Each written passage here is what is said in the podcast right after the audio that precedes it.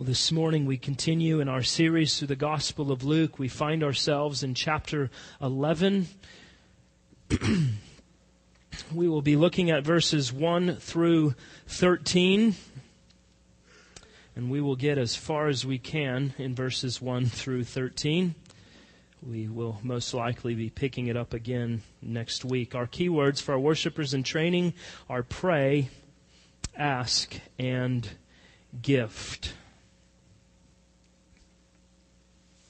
Teach us to pray. Now, I don't know of anything more difficult, more confusing, and oftentimes rare in the typical Christian's life than prayer. That might be a shocking statement for some, but I want you to consider your own prayer life.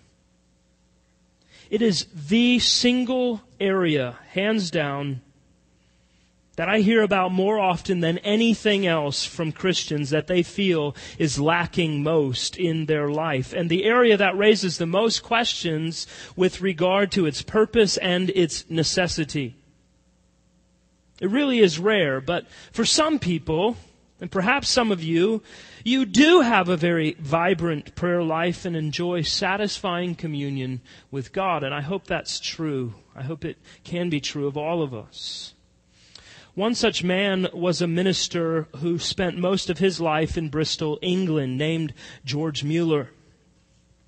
Mueller was alive throughout the 19th century and is responsible for the founding and operation of several orphanages in England. His autobiography is an absolutely fascinating read. It's full of faithfulness, full of dependence upon God through prayer. By the time he died, he had read his Bible from Genesis to Revelation almost 200 times. Never once in all of his ministry efforts did he ask individuals or organizations or churches for a single dime for the orphanages that he started. But he prayed, asking God, and he received the equivalent of multi-millions of dollars for the orphanages. He never took a salary in the last 68 years of his ministry, but only asked God in prayer to put it in people's hearts, to send him what he needed for his work. He never took out a loan. He never went into debt. And neither he nor the orphans ever went hungry. In fact, there's a story of Mueller in the first orphanage he founded. We had all of the children and all of the staff, and they were hungry. They didn't have any food, and so they all went into the hallway of the orphanage, and they knelt down and they prayed, asking God to provide for them. And only moments later, there was a knock at the door, and they opened the door, and a family stood there with enough bread to feed everyone with leftover. Only a few stories of the lives of Christians pan out in these same ways, but it really is fascinating stuff as we read about it in the autobiographies of God's people. It's perhaps not normal. It's not normative that we would see these things in these ways, but it does elevate for us and highlight for us the very importance of prayer in the Christian life. Mueller wrote this, my dear Christian reader, will you not try this way? Will you not know for yourself the preciousness and the happiness of this way of casting all your cares and burdens and necessities upon God? This way is as open to you as to me. Everyone is invited and commanded to trust in the Lord, to trust in Him with all his heart and to cast his burden upon Him, and to call upon Him in the day of trouble. Will you not do this, my dear brethren in Christ? I long that you may do so. I desire that you may taste the sweetness of that state of heart in which, while surrounded by difficulties and necessities, you can yet be at peace because you know that the living God, your Father in heaven, cares for you. I read this and I think about it and I just stop and think, wow. What is it like to have a prayer life like George Mueller? Now, we can't expect that our needs will be met in the same way as his because the Bible calls us to utilize different means as well. But we can't get too far away from this. Do we pray like this? Do we absolutely depend upon God for all of our provision? It may come in different ways, but it all comes from the same hand. Do we pray with absolute dependence upon God? Do we, in his words again, taste the sweetness of that state of heart in which, while surrounded by difficulties and necessities, you can be at peace? Because you know that the living God, your Father in heaven, cares for you. That's the very place that we ought to be as Christians. Now, no doubt, George Mueller was a remarkable man of Christian faith, but we can't write him off as extraordinary. He was a man like you and I with temptations and sins of the flesh to overcome, and I assure you, from what I know of his life, it didn't come any easier for Mr. Mueller than it does for you or I. Prayer is hard work. Oftentimes it confuses us. And we see the very same confusion in the lives of Jesus' disciples. Now, at this point in our journey through the Gospel of Luke, the disciples have spent a great deal of time with Jesus. He was so frequently doing the very same things. In this case, we see him once again off to the side alone, praying to the Father. So at this point in Luke's Gospel, we see the disciples finally approaching Jesus to ask him how they too can experience the communion with the Father that he enjoys. They want to know how to approach God in the right way.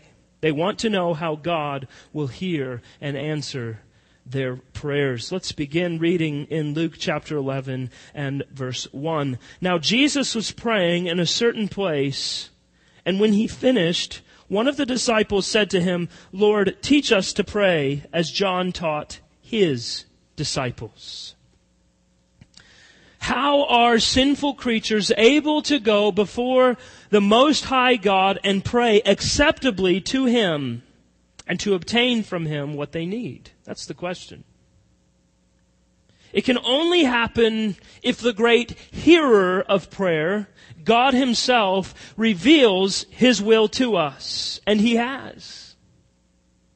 So we go into this passage of Scripture with a basic assumption that prayer is very important for us to undertake. And God has appointed prayer as the primary means by which we enjoy communion with Him. Therefore, we need a perfect pattern by which all of our prayers can be modeled. Our Baptist Catechism asks the question, what rule has God given for our direction in prayer? The answer is this: the whole Word of God is of use to direct us in prayer. But the special rule of direction is that prayer which Christ taught His disciples, commonly called the Lord's Prayer. We, like the disciples, must be taught to pray. We need a special rule of direction that is laid down by Jesus for us to pattern our prayers after. Now, while the disciples saw the prayer life of Jesus, it's safe to assume that they were beginning to make this link between His praying and His power. They obviously noticed that Jesus would retreat to be alone in prayer for lengthy periods of time, sometimes all night long, after ministering to large crowds or just prior to some significant turning point in His ministry. And the disciples saw this intimacy between Jesus and the Father, and they made the connections. So they asked, "Lord, teach us to pray as John taught his disciples." That's an interesting way to put it, isn't it? Obviously, the disciples of Jesus saw something in the power of John the Baptist and his disciples as well. It was very similar to that of Jesus, albeit on a much smaller scale. And many of those of John's disciples transferred their devotion to Jesus after John had pointed to him and said, "I must decrease that he might increase." So the disciples really wanted to learn. They really wanted to understand, how is it that we might have communion with God, intimacy with the Father, like Jesus, like John? It's interesting to me that Jesus didn't say, Well, turn to the Psalms and read and study those. The Psalms are the inspired prayers. They will assist you in your own prayer life. Is that true? Yes, of course. You hear us pray the Psalms for you on the Lord's Day every week.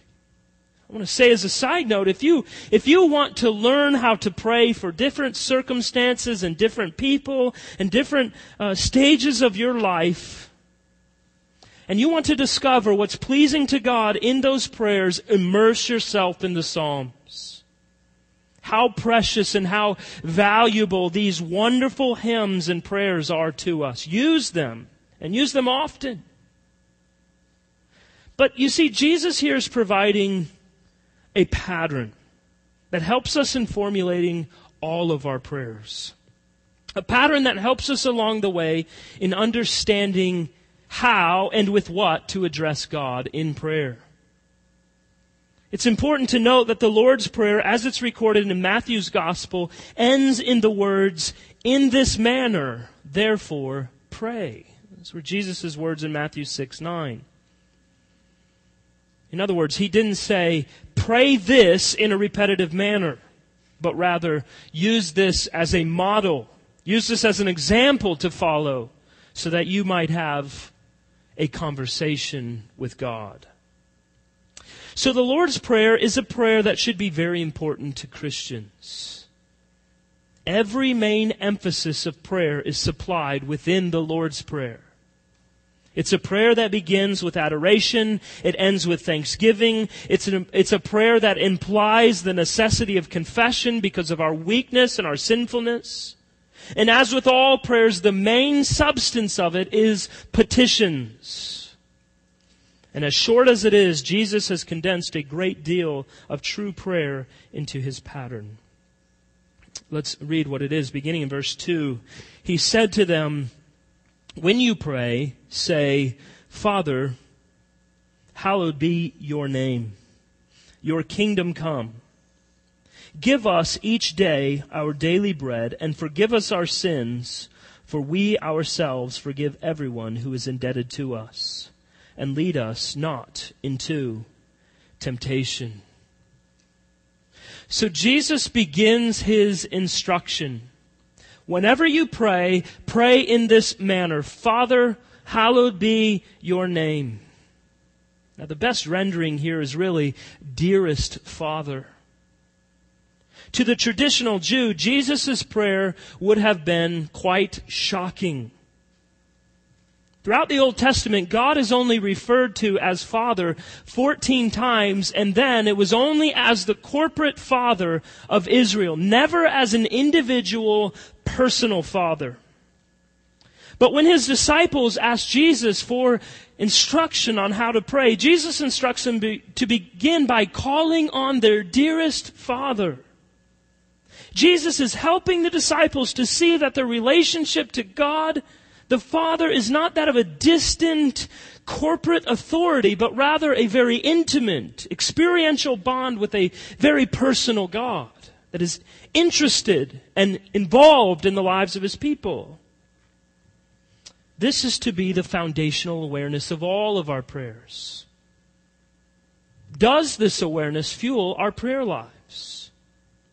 Is a sense of God's intimate fatherhood profound and growing in your soul as a Christian?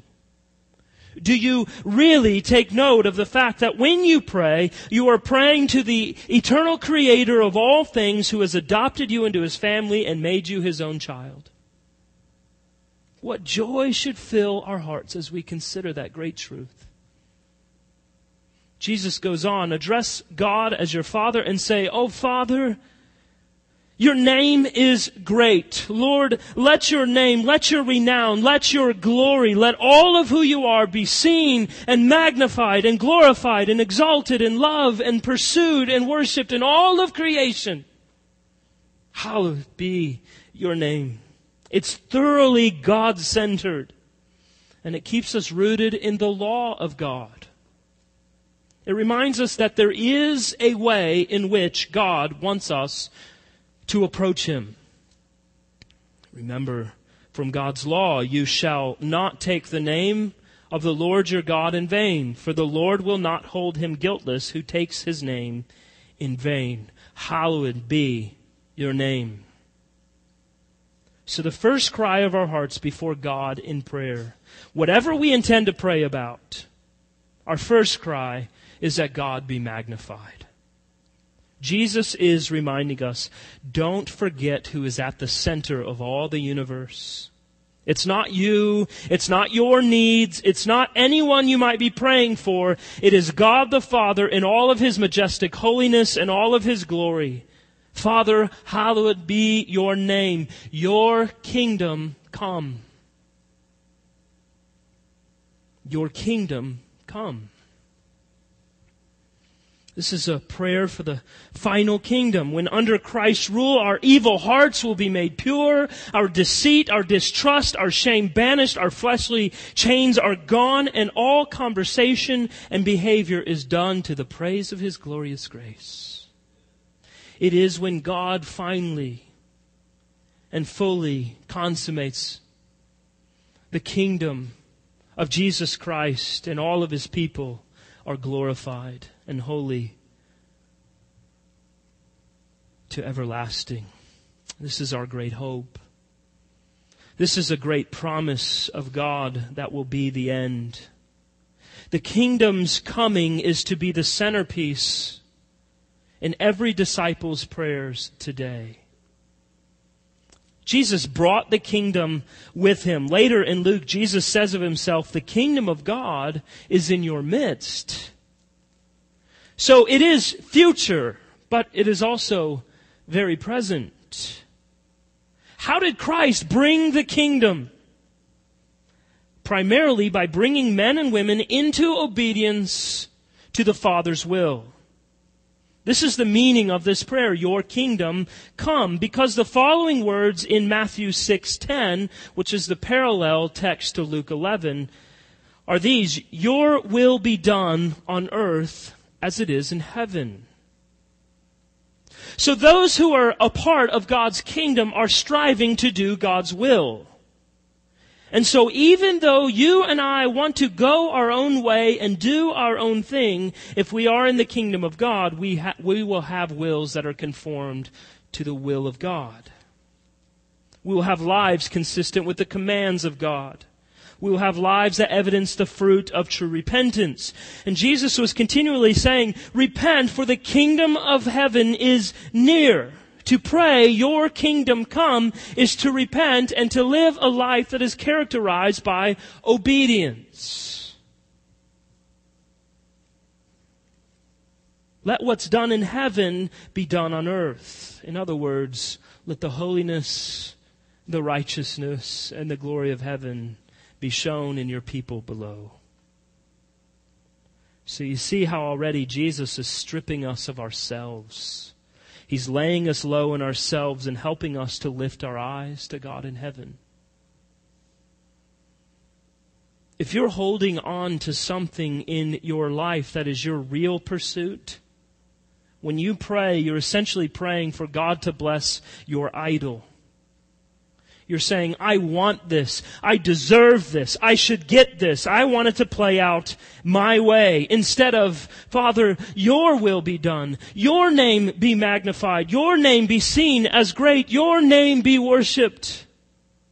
And in the end, whose name do you really want to be exalted? That's a question to ask of all of our prayers. Are you simply seeking to use Jesus and prayer as a means to get yourself something or somewhere? Or are you deeply and earnestly seeking to know that God's name is hallowed in all things? And when His will is done, even if it's not what I innately desire, I recognize and I acknowledge that it is best and it is for His glory. Sometimes, brothers and sisters, our prayers are frustrating to us. I think it's primarily because of what James writes in James 4:3. You ask and you do not receive, because you ask wrongly to spend it on your passions. We pray and we pray and we pray, and we don't seem to find out that God is ever answering our prayers. Are you seeking God's will? Are you seeking to see God's name exalted? Or are you seeking your own desired ends? Sometimes I hear from people who are not Christians tell me, I'm not a Christian, but I pray and God answers my prayers. Really? Friend, if you're not a Christian, here's what the Bible says to you. Your iniquities have made a separation between you and God, and your sins have hidden His face from you so that He does not hear. The Apostle John writes this in John 9:31, "We know that God does not listen to sinners, but if anyone is a worshiper of God and does His will, God listens to him." No one who is separated from Christ can pray rightly. Think about, what is at the heart of prayer? It's because no one apart from Christ desires to see the name of God made great in all of creation and to see His will done on all the earth. Otherwise, it wouldn't be in rebellion against God. You cannot pray so that God will hear and answer your prayer if you are not in Christ, because you cannot pray in a way that pleases God. That is, until you pray, "Oh God, I am a wicked and vile sinner and have rebelled against you greatly in my life. Turn me from my sin, show me mercy, and by your grace save me from the penalty of my sin." That's repentance. Friend, if you do not know Jesus Christ, you have no access to God through prayer, and you are utterly helpless on your own. Turn to Jesus and repent of your sins and believe on the gospel of Jesus Christ. He has died to win His people and was raised from the dead to ascend into heaven and to take His rightful seat as King. Won't you see that your only hope is Him? The only faithful provider for all of our needs is Jesus Christ. And everything else that you pursue in life will be a dead end. Won't it be in the end that you bow your knee to Jesus as King, not unwillingly, but willingly, to say, "Jesus Christ is Lord"? And Jesus continues in the Lord's Prayer, "Give us each day our daily bread." There's a twofold reality what Jesus is presenting for us here. The primary sense we derive from this is material provision of our needs, much like George Mueller, who I spoke of earlier. Obviously, food is a need if we are to survive, and God is the provider of that need. He provided manna from heaven for His children in the wilderness. He provides in abundance for the material needs of His children today. And while that is a good and legitimate prayer, we need to see the bigger element at play here. I think it's best understood through the prayer of Agur. You may not be familiar with the name, but surely if you've spent any time in the Proverbs, you've read his prayer. Proverbs chapter 30, verses 7 through 9. Listen to what he says. "Two things I ask of you. Deny them not to me before I die. Remove far from me falsehood and lying. Give me neither poverty nor riches. Feed me with the food that is needful to me, lest I be full and deny you and say, 'Who is the Lord?' And lest I be poor and steal and profane the name of my God." What a profound prayer. And that's it. That gets to the heart of what Jesus is teaching us. You see, his concern is the hallowing of God's name. Don't make me wealthy, lest I say, "Who is God? I don't need God." But don't make me poor, lest I break your law and steal against your command that I might eat. Do you pray like that? Again, this is deeply convicting, isn't it? Do we pray, "God, make the circumstances of my life such that I may be most concerned with your glory and be in full pursuit of your glory, not mine. Do we pray like that, or do we say, God, here's what I want. Do it for me. I think most of us, if we consider our own lives and our own prayers, might see Agur's prayer to be pretty radical. And it is. It's radically God-centered. His concern, his focus is on the name and the renown of God, not on his circumstances. He says, I know my heart, God. Give me today what I need today. Don't give me more. Don't give me less. I have a wicked heart, so protect me that I might glorify your name. Give us each day our daily bread. Not yesterday's bread, not tomorrow's bread, but today's bread, that I might glorify your name. He goes on in verse 4, and forgive us our sins, for we ourselves forgive everyone who is indebted to us, and lead us not into temptation. Here's what I love about this verse. Jesus is very clearly acknowledging that as Christians we will sin, and we will have constant need of repentance in our lives.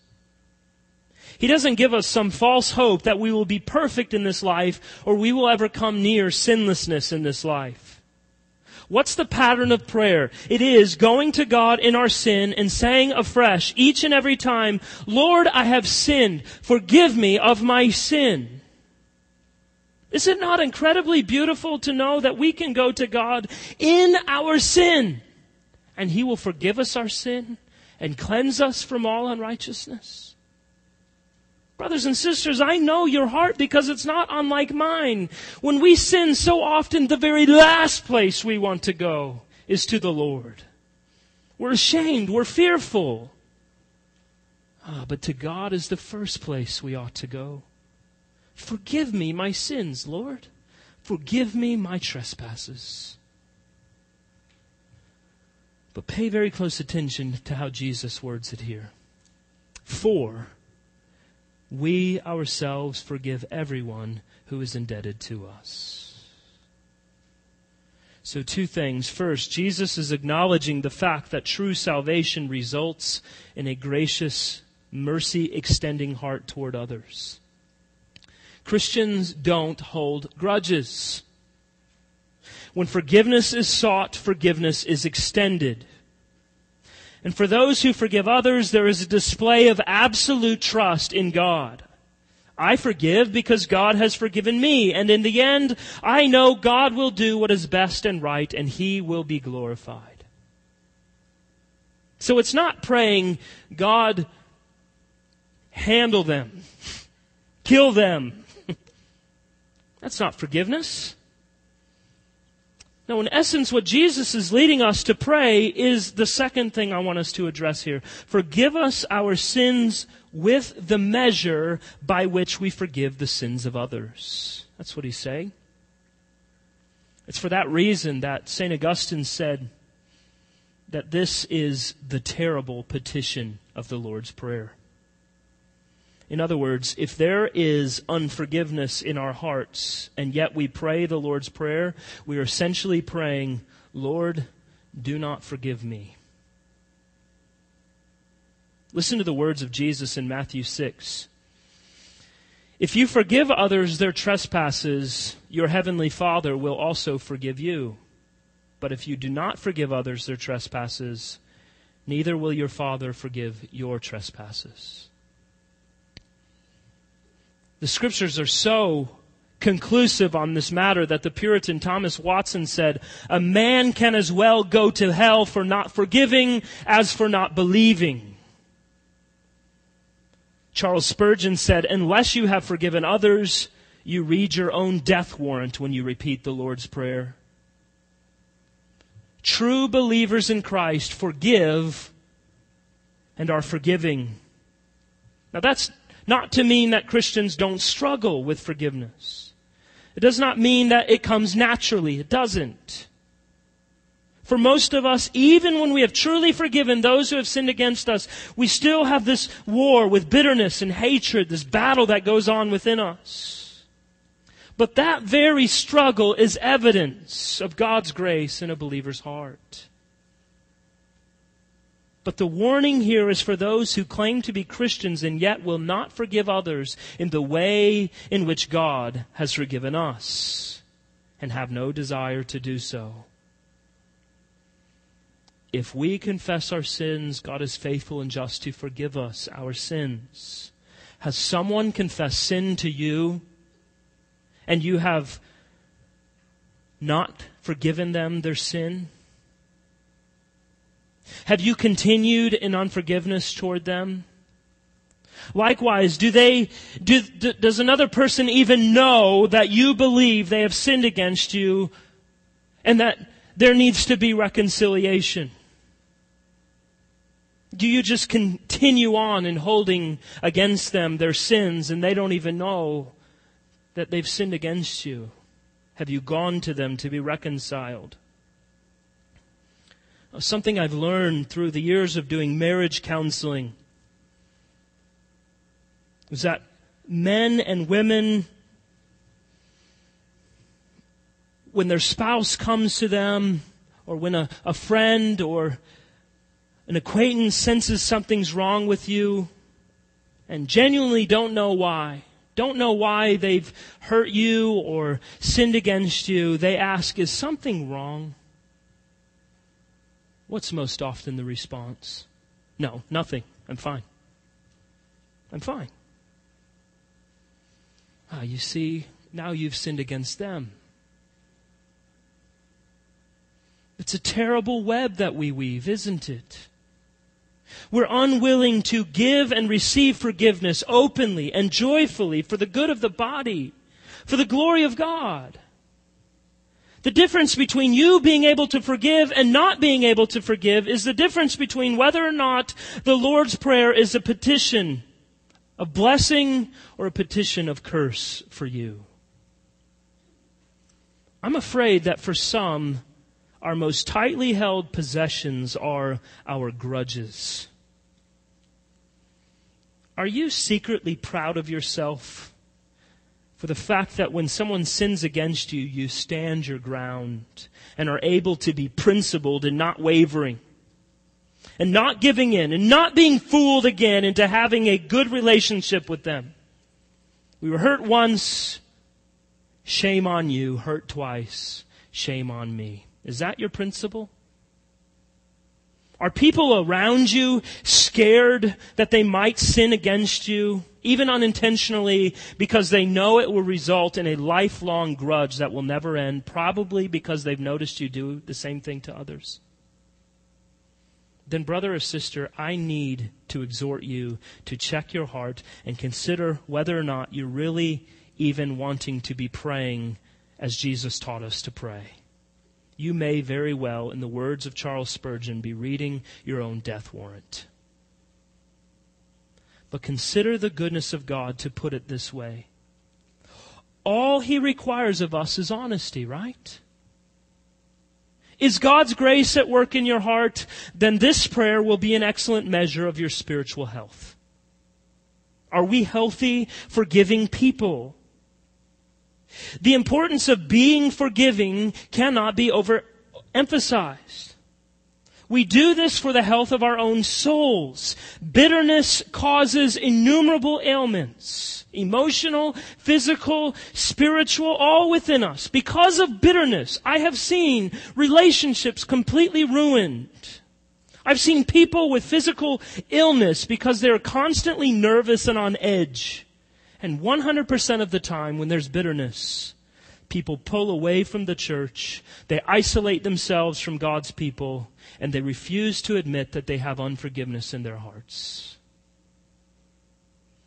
And it is not only crucial that we offer forgiveness ourselves, it's very important that we understand it is important for the health of the church. When there's unforgiveness in our ranks, now listen, if you don't hear anything else this morning, I hope you hear this. If there is unforgiveness among us, if there's bitterness or anger or unconfessed estrangement from other brothers and sisters in Christ, right here in this place this morning, the church is weakened and maimed and limping. You, unforgiving Christian, are partially responsible for any weakness in our church. And until you make it right, you will continue to make the entire body of Christ suffer. Do you need to forgive your spouse for something? Then covenant to do it right now. Have you been unwilling to forgive your parents for some reason? Confess to them your heart and offer forgiveness and repent of your own sin. Have you forgiven your employer who wronged you? Tell them of your bitterness and offer to release them from your scorn. And you can do that with Christ's help. Do you have a grudge against a former church or its pastor or its elders? Do you have a grudge against me? Let's make it right. Let's not let our prayers be hindered that we might walk rightly and joyfully, full of hope and full of gladness in Jesus Christ, together, unified as His body, as His bride. I want with you to be able to pray, forgive us our sins, for we forgive everyone else who's indebted to us. Forgive us by that same measure, Lord.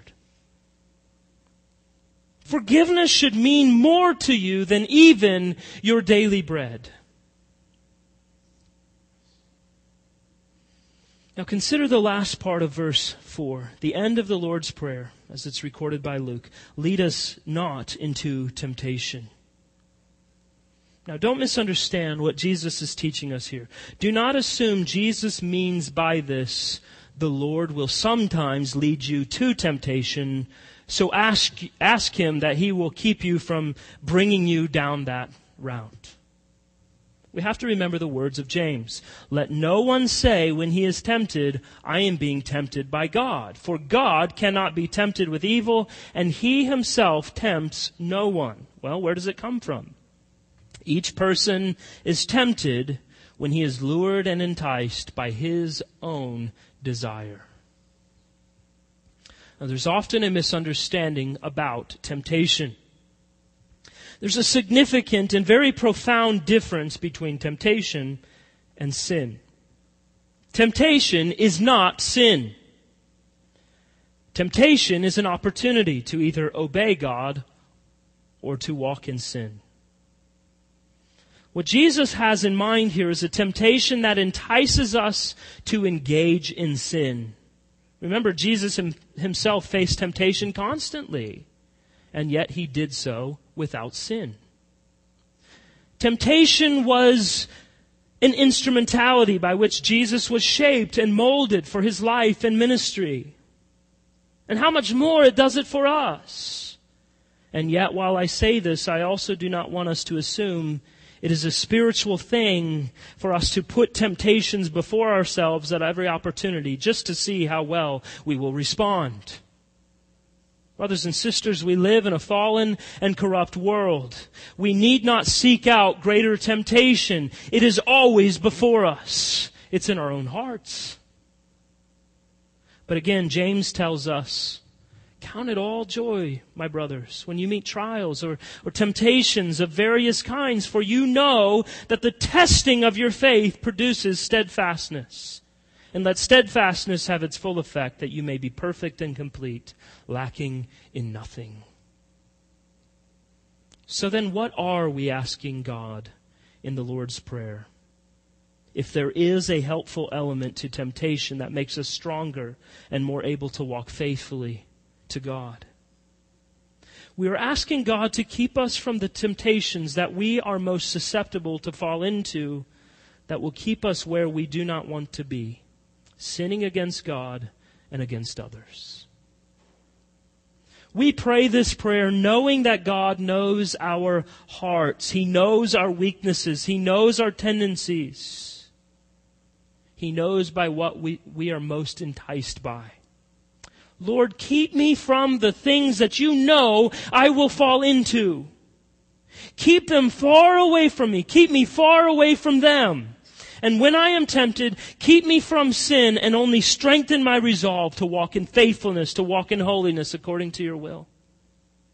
That is what we are saying. It is a humble awareness of our very own weakness. It is an admission of our absolute need for the never-ending grace of God. Well, we have 9 more verses I suppose we'll need to tackle next week as the Lord Jesus continues to teach us how to pray. Brothers and sisters, how are you doing in your life in prayer? What is the ultimate focus of your prayers? For what are you praying? Are your prayers being hindered? Unforgiveness? Are you walking toward and in temptations and succumbing to them in sin? Are you asking things of God in a way that is to suit your own desires instead of hallowing His name in all the earth? Let's covenant together that this week our attention will be particularly focused on prayer, that we might be strengthened and lifted up to greater communion with God for the good of His church and for His ultimate and eternal glory. It's fitting that we would pray together the Lord's Prayer. Let's pray. Our Father, who art in heaven, hallowed be thy name. Thy kingdom come, thy will be done on earth as it is in heaven. Give us this day our daily bread, and forgive us our trespasses as we forgive those who trespass against us. And lead us not into temptation, but deliver us from evil. For thine is the kingdom, and the power, and the glory forever and ever. Amen.